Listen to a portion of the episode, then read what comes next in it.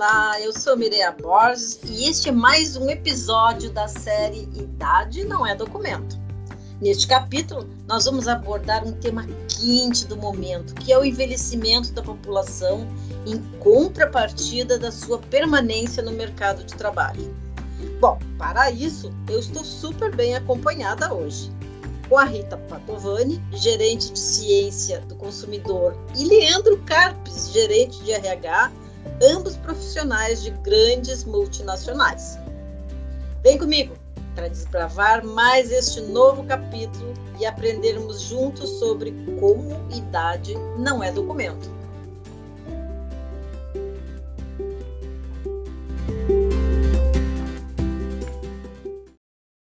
Bem-vindos, Rita e Leandro. Muito obrigada por vocês terem aceitado esse convite. Para começar, eu gostaria que você se apresentasse. Rita, te apresenta, diz quem tu é, onde tu trabalha, tudinho. Vamos ver.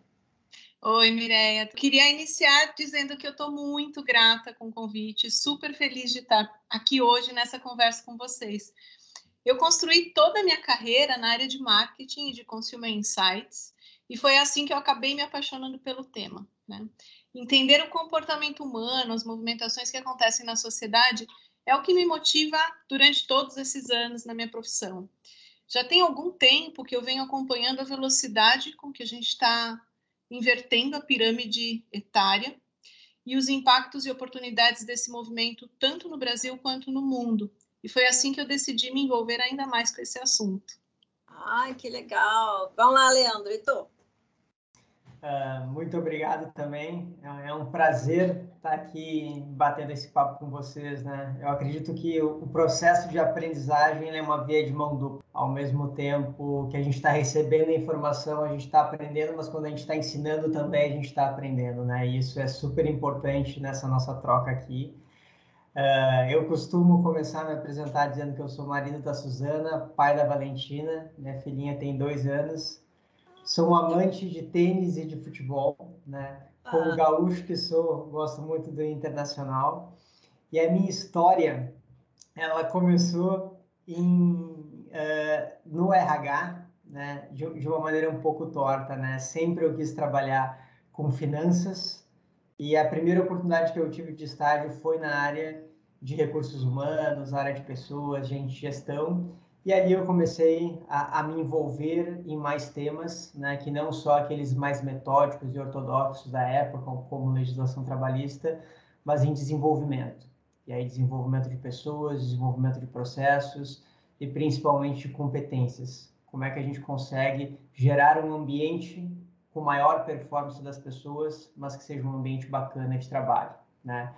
Então, eu tive a oportunidade de trabalhar na Gerdau, que é uma baita empresa, né?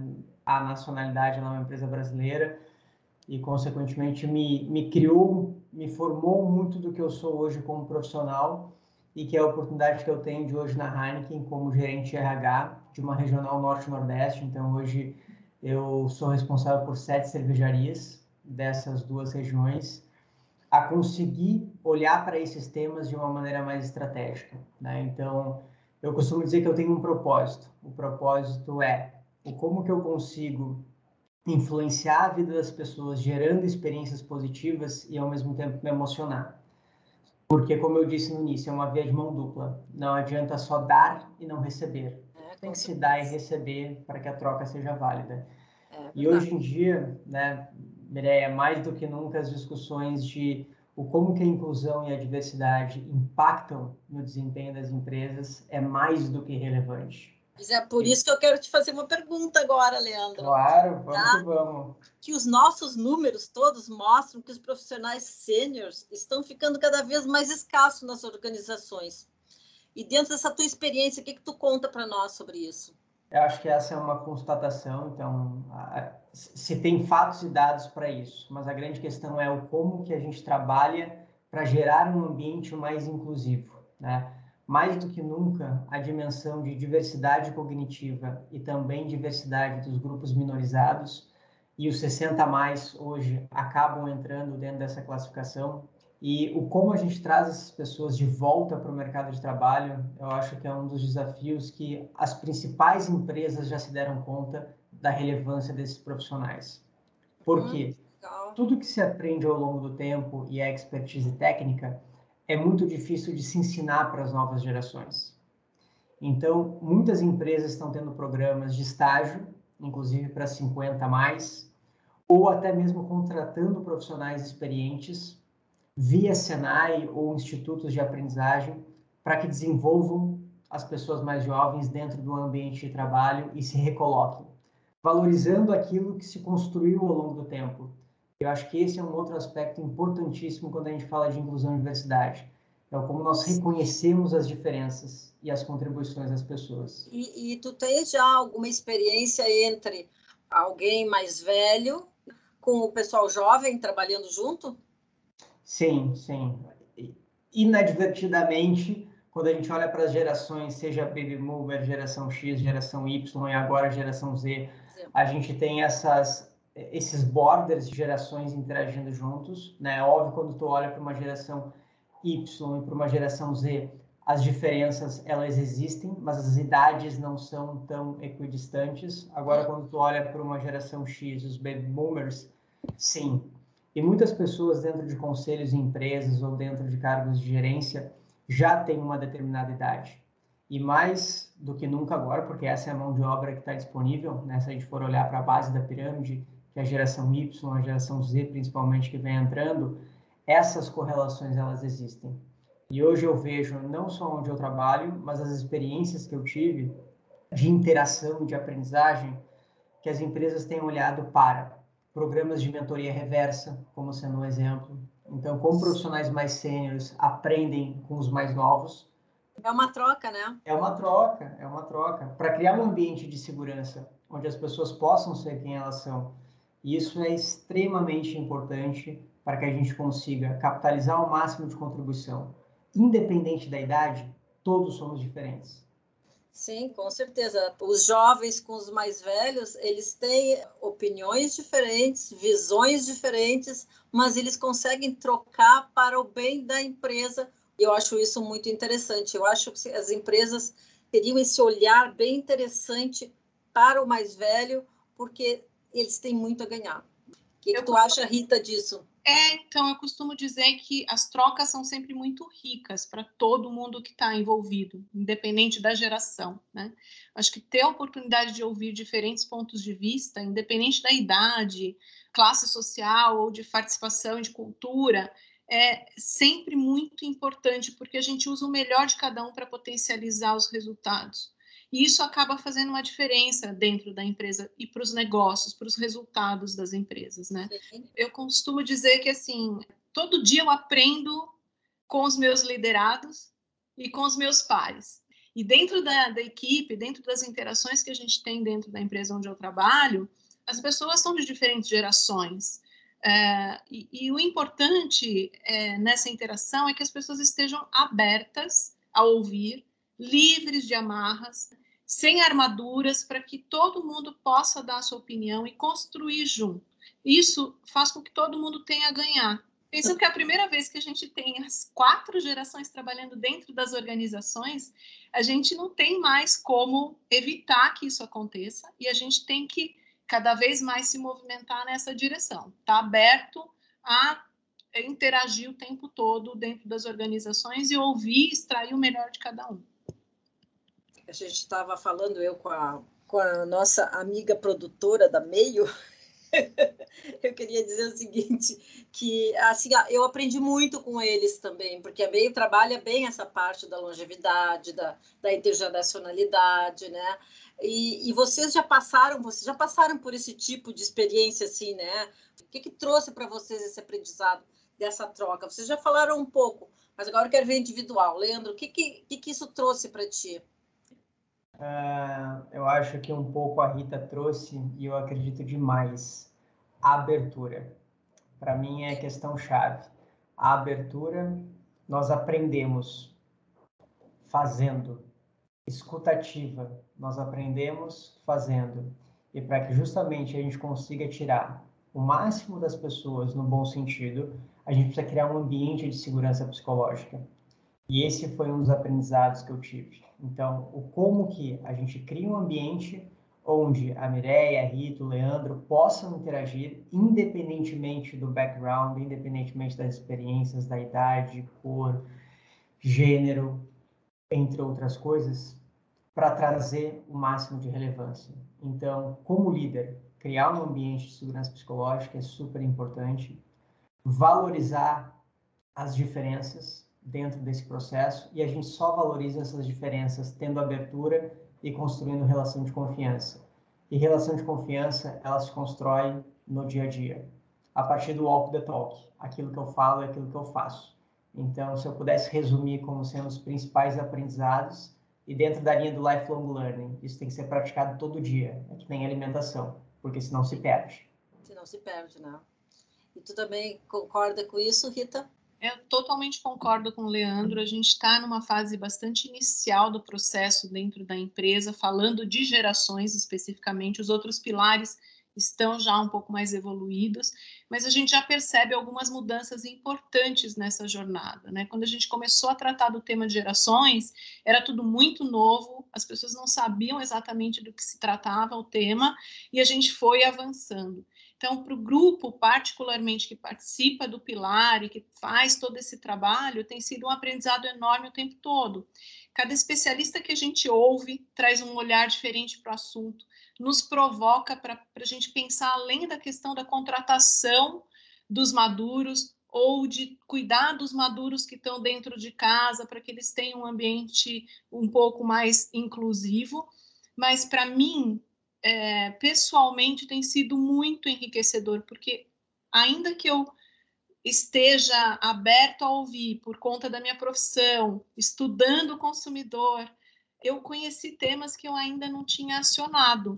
Esse olhar das pessoas que vêm conversar com a gente abre para outras conversas, para outras frentes, e isso também traz é, um enorme aprendizado para todo mundo. E para a organização, o principal avanço foi começar a conscientizar e sensibilizar primeiro a liderança, né? Porque uhum. se a liderança não está sensibilizada sobre o tema, a gente não consegue avançar. Não, não consegue.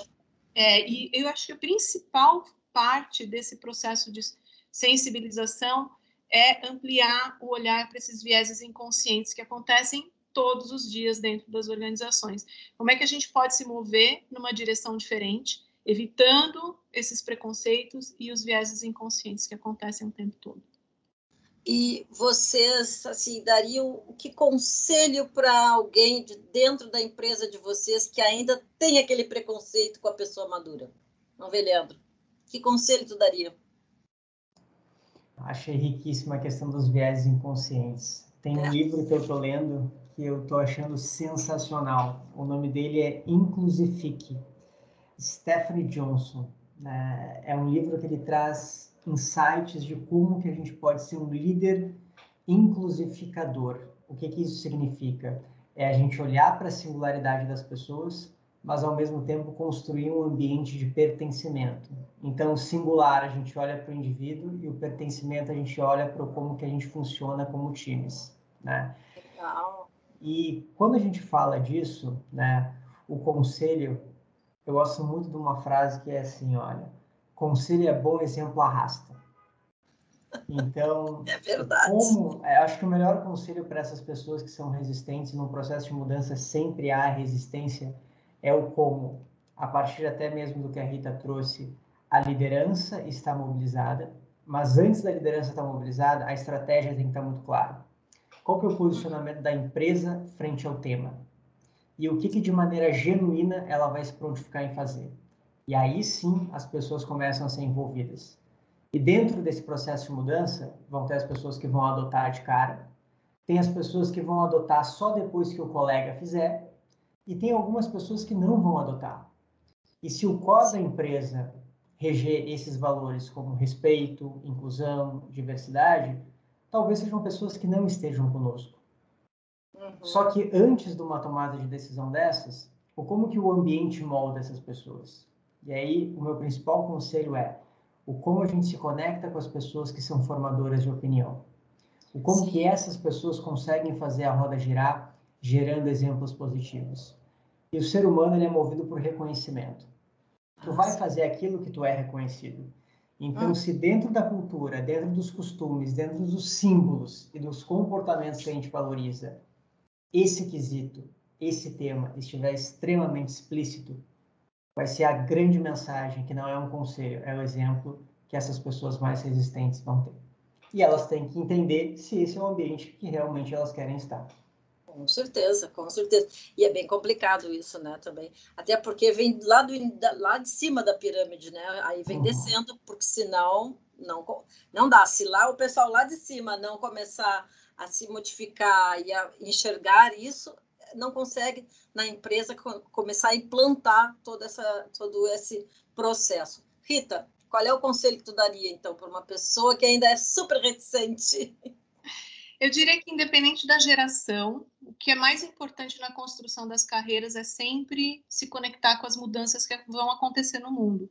O mundo uhum. vai se movimentar, as mudanças vão acontecer, e se a gente não tiver aberto para essas mudanças, a gente paralisa, né? Meu conselho é seguir olhando para esses movimentos, estudando, se capacitando a todo momento, é não parar. Ler muito, fazer cursos, participar de eventos, de workshops, ouvir podcasts, estar aberto às mudanças, né? Eu acho que essa evolução só vai acontecer quando a gente olha para o futuro e uhum. conhecimento do passado não precisa ser deixado de lado. Ele é algo que impulsiona a gente mas Sim. ele não pode nos paralisar, porque o mundo vai se movimentar e a gente tem que estar aberto para a movimentação, senão a gente vai paralisar. Vai parar tudo, né? Agora eu vou fazer uma pergunta para vocês dois. Como é que vocês imaginam a carreira de vocês daqui a cinco anos? A idade hoje é um influenciador nas decisões que vocês tomam? Então, Mireia, eu já tenho 51 anos, né? E eu ainda me vejo nos próximos cinco anos trabalhando da mesma maneira que eu trabalho hoje, num, numa área de marketing, numa área de consumer insights, numa multinacional. É, eu acho que os meus planos é, eu faço hoje da mesma maneira que eu fazia há 10 anos. É, uhum. É, nada mudou, na verdade. Eu acho que se dependesse só de mim, a idade não seria em nenhum momento influenciador nas minhas decisões. É, infelizmente, existem algumas, alguns entraves, né? É, que a gente vê em algumas organizações que não estão preparadas ainda para isso, para essa movimentação que está acontecendo. Sim, Mas sim. eu vou te dizer que os meus planos são os mesmos, nada mudou. Tenho a mesma, mesma garra de sempre, a mesma vontade de fazer acontecer. Enfim, é, nada mudou. Que ótimo, adorei. Vamos lá, tu, Leandro, que é um baby de 32 anos. Vamos lá. É, bom, é, é, essa pergunta é difícil, né? Esses dias eu estava conversando com, com um amigo meu e com toda certeza a Valentina, que é a minha filha, ela vai trabalhar em algo que sequer existe e que a gente sequer tem um conhecimento. Então, essa pergunta em muitas entrevistas, ela, ela é feita, né? Como é que tu vê a tua carreira dos próximos cinco anos? uh, e eu não tenho uma resposta taxativa para te dar, porque hum. hoje eu tenho um emprego. Sim. Só que eu tento praticar vários trabalhos. Então, hoje o meu emprego de carteira assinada, onde eu tenho um vínculo formal, é com a Heineken. Só que eu exerço vários trabalhos na Heineken, seja como gestor, seja como learner, seja como influenciador. Eu exerço outros trabalhos como pai, eu exerço outro trabalho como estando aqui interagindo com vocês e conversando sobre um assunto de extrema relevância. Então, o meu grande objetivo, seja na próxima semana, nos próximos meses, no próximo ano ou daqui a cinco anos, é o como que eu me mantenho ativo, em constante aprendizado, para estar num ambiente onde eu consiga contribuir e a partir dessa contribuição eu ter um resultado que gera um aprendizado para mim. Hoje é na Heineken Quer dizer que, independentemente da, que nem tu dissesse, da carteira assinada, poderá daqui a algum tempo tu estar como um empreendedor. Exatamente, exatamente. Uhum. E, empreendedor, acho que agora tu, tu falou, a gente tem que intraempreender, mas a gente também tem que empreender. Porque hoje, cada vez mais, essa divisão entre vida pessoal e vida profissional não existe. Eu tenho momentos onde eu estou trabalhando e, de certa forma, questões uh, do meu convívio familiar vem à minha cabeça. Como eu estou no meu convívio familiar, insights de como que eu posso fazer melhor algum tipo de abordagem ou algum tipo de programa vem à minha cabeça quando eu estou nesse ambiente mais relaxado. Então, acho que essa é a grande questão, como que a gente modula isso e é feliz com aquilo que a gente faz muito bem e com as nossas imperfeições, porque daí a vida fica muito mais fácil e tu tem uma clareza melhor da onde tu quer chegar. E isso facilita demais, porque a minha carreira eu penso naquilo que eu vejo como importante para o meu crescimento. Uhum. Tem uma frase do Winston, Winston Churchill que eu gosto muito, né? Aos 20 anos, a gente se importa muito com o que os outros pensam. Ah, sim. Aos 40 anos, uh, a gente não se importa mais com o que os outros pensam. Só que aos 60, a gente se dá conta que a grande maioria sequer estava se importando ou pensando na gente. É verdade. Então, isso é carreira. Carreira não é um movimento linear. Carreira são várias interfaces e aquilo que no nosso autoconhecimento a gente consegue ter uma maior clareza do que nos faz bem. Muito legal, gostei. E me diz o que, que vocês acham dos maduros serem empreendedores dentro de uma empresa que é CLT? Eu acho que esse é um movimento que vem acontecendo com muita frequência, Mireia, porque o que, o que a gente vem observando é que, por conta dos movimentos que as próprias empresas acabaram forçando de aposentar essas pessoas, tirar essas pessoas é, das organizações, essas pessoas tiveram que se movimentar porque elas estavam ainda numa idade ativa, com muita vontade de fazer acontecer. E o que a gente vê no mercado é que quem está empreendendo, a maior parte de quem está empreendendo hoje, são os maduros que tinham um sonho no passado de construir algo e que usaram essa oportunidade para construir aquilo que sempre sonharam. Então, eu acho que o que o Leandro traz de que a gente talvez tenha que se movimentar entre diversas frentes, diversas, diversos temas, ter vários trabalhos, pode também mostrar quais são as possibilidades que a gente tem hoje, né? Então, como é que a gente usa isso ao nosso favor?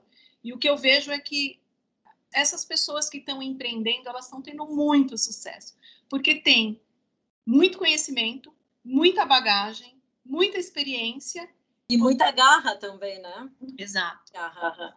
Parece que quando a gente fica mais velho, uh, tu começa a fazer as coisas com mais garra ainda de quando tu era mais jovem. É, é incrível, porque eu acho que tu, tu acumula a tua experiência, né? Toda a tua bagagem, e aí em cima daquele trabalho tu consegues, acho que priorizar muita coisa. Agora, para finalizar, gente, eu vou perguntar para vocês o seguinte que conselho vocês dariam para os mais jovens e os maduros em relação à construção ou transformação de suas carreiras? Eu acho que a construção da carreira ela tem que ter é, você tem que ter uma paixão por aquilo que você faz, independente do que você escolhe. É, e a carreira ela vai se ela vai se moldando, ela vai se movimentando, ela vai ajustando, vai ajustando porque você vai trazendo para sua vida novos desejos, novas vontades, e isso pode transformar a sua carreira. Para mim, tanto para o mais jovem quanto para o mais idoso, uhum. né, independente da faixa etária que a gente esteja, é olhar para aquilo que te, te faz brilhar os olhos, que te dá paixão, que te dá vontade de fazer acontecer e fazer com muita, muito empenho, com, com alegria, com felicidade, incorporar o teu aprendizado o tempo todo e se precisar mudar de carreira. Isso mesmo. A outra não tem nenhum problema de mudar de carreira. Começar uma nova faculdade aos 50 anos, por que não? Eu fiz duas depois de 50. Exatamente. E um pós-graduação ainda depois de 50, porque eu queria saber um pouco mais. E tem um ponto que eu acho que um conselho para os mais jovens. Alguém em algum momento disse que aos 30 a pessoa tinha que ter um cargo X, Isso aos mesmo. 25 tinha que ter algo Y. Isso não existe. Não. O que existe é a, a, vida de cada um, a forma como você vai moldando a sua vida, como você Seu vai... momento, né? Exato, como você vai usando as suas experiências do teu dia a dia, o teu conhecimento e vai se movimentando. Eu aprendi algo na vida, a gente faz planos e a vida derruba os planos e a gente tem que refazer os planos a todo momento e lidar bem com isso e tá tudo bem. E aí, Leandro? Diz para nós, então o que eu compartilho em termos de, de pensamento, né? Uh, mais uma vez, eu sou, sou, eu sou uma pessoa das frases, eu gosto muito, porque eu acho que elas sintetizam muito do, do, do raciocínio, né? E eu costumo dizer, principalmente com o meu time e com as pessoas que eu interajo, né? A minha parte educada corresponde a 1% e a minha parte ignorante 99%. Eu acho que é justamente essa é a abertura que, independentemente da idade, a gente tem que ter para sempre estar tá aprendendo. E o meu principal compartilhamento, seja com a nova geração e como a Rita falou, independentemente do tempo de estrada que se tenha, é aprenda, desaprenda e aprenda novamente. O analfabeto do século XXI é aquele que não sabe aprender, desaprender e aprender novamente. Então, acho que essa é a grande questão. E o que, que nós fazemos muito bem? Né? Eu acho que todas as pessoas devem olhar para si numa autoanálise e ver o que, que extraordinariamente fazem bem. E aquilo que fazem bem, o que, que é valorizado pelo mercado. Porque daí a gente tem maiores chances de sucesso, e o sucesso é relativo para cada um, mas vamos uh, definir o sucesso aqui como sendo uma progressão, uh, seja linear ou não, entre carreiras ou intra-carreira. E eu acho que esse é o principal ponto. O que, que o mercado valoriza que eu faço muito bem? Porque é isso que deve haver o foco. Né? Hoje a gente está num mundo, um ambiente onde todo mundo é bom em tudo, mas pouca gente é excelente em alguma coisa. É e é o excelente que gera memória. É o excelente que faz eu pegar o telefone e ligar para alguém que trabalhou comigo e dizer assim: Olha, eu preciso de ti numa empreitada ou eu quero te fazer um convite. Porque ele me marcou de uma certa forma. Porque aqueles que são só bons, o Leandro sai, a Rita entra e vai fazer com a mesma maestria. Mas se o Leandro não deixou uma marca, não, não vai vingar. Né? Verdade. E aí, é aí para fechar, eu acho que, inclusive, eu estava numa reunião com, com algumas pessoas do meu time e a gente vai fazer um evento na semana que vem para falar sobre estratégia. E dentro da estratégia tem uma parte da área de people que a gente vai tentar sensibilizar ao máximo as pessoas para deixá-las imbuídas de um protagonismo de carreira. E o meu fechamento do meu time nesse evento vai ser: a sua marca pessoal é a sua reputação. E no longo prazo, a sua reputação é a base da sua carreira. Então as pessoas têm que se preocupar com a sua reputação. Né? Legal! Então, é, essa é a mensagem final que eu queria deixar, compartilhando um pouco do pensamento. Ai, que legal. Pá, Rita, Leandro, eu agradeço muito que vocês aceitaram o convite da gente. Agradeço muito por vocês compartilharem as histórias de vocês.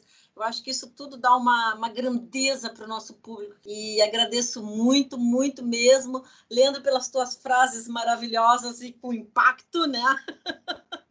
Rita, também com a tua experiência de vida toda maravilhosa. Adorei, adorei. E espero né, que vocês tenham daqui a cinco anos muito mais sucesso do que agora.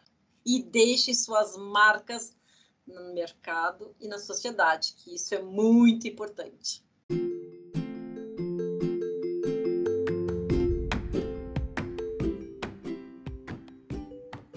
E este foi mais um episódio da série Idade Não é Documento, produzido pela Meio um ecossistema para pessoas maduras. Agradeço a você, nosso ouvinte, e te espero no próximo episódio. Não deixe de me seguir no Instagram e avaliar o podcast. Afinal, quero sempre trazer o melhor conteúdo para você. Beijo e até a próxima!